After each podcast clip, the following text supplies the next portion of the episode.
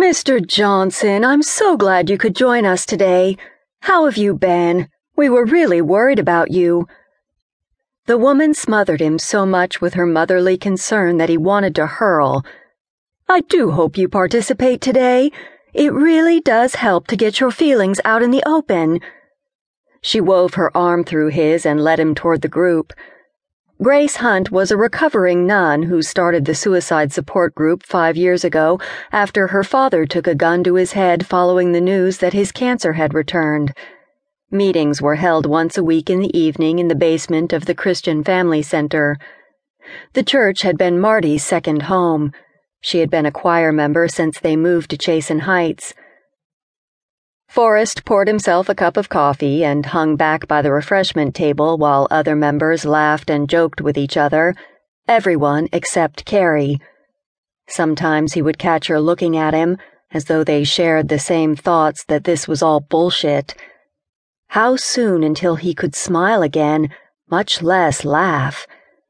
It was an effort just to put on a happy face for Savannah. He resented how most everyone in the room appeared to have moved on, but Grace had told him it takes time. After all, it had only been two months since Marty's accident. He still refused to call it suicide. There wasn't any way his wife would have taken her own life. The group consisted of six people, counting Grace. One woman shuffled over with her cane, her body as straight and thin as the cane itself. Her husband had left a note that he had had enough of life. Eighty years was sufficient. He saw and did all he wanted to do. That was five years ago. Forrest figured Velma Corbin joined because she had nothing better to do with her life. Luke Fasula was a sulky teenager who was trying to deal with his sister's suicide. She had been teased in school because of her weight, came home, tied his belt around her neck, and hung herself from a rod in the closet. The fact that she used his belt bothered him more than the fact that she was dead. His parents and therapist were forcing him to come, and it was obvious he'd rather be home secluded in his room. Even now, his thumbs tapped out text messages with the speed of a drummer. He had become withdrawn and would rather spend time texting or playing video games than talking it out. His time with the shrink had been nothing more than staring sessions. Luke still felt his mom naming his sister Fatima was a disaster waiting to happen.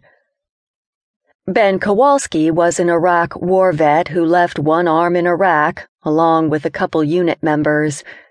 His best friend Vinny had joined the Marines with him, came home all intact, had a wife and two beautiful girls even planned Ben's bachelor party and was Ben's best man.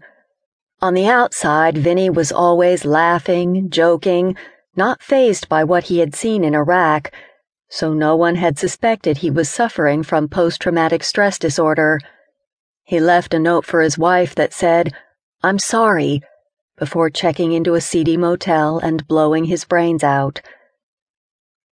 Carrie Farnswood was the most reserved of all. Although she had smiled a couple times, she wasn't at the point of laughing and joking with the rest.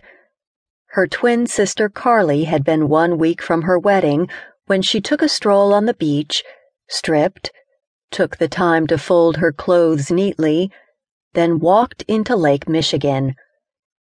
Carrie was sure Carly loved her fiancé, was excited about the honeymoon and the life she and Sean would start together. They had worked hard and saved for three years to put a down payment on her dream home. Carrie still couldn't believe Carly was gone. Being a nurse, she knew the importance of a support group, and of the five, she and Forrest appeared to be the only ones who still hadn't moved beyond the denial stage. Carly had died several weeks before Marty. Okay, everyone, Grace clapped her hands as though confronting a room of first graders. Let's get started. The chairs formed a circle with Grace at the head. Although no longer a nun, she still dressed conservatively in a black skirt, white blouse, and sensible shoes. Her hair was short and peppered with gray, and her face had little, if any, makeup.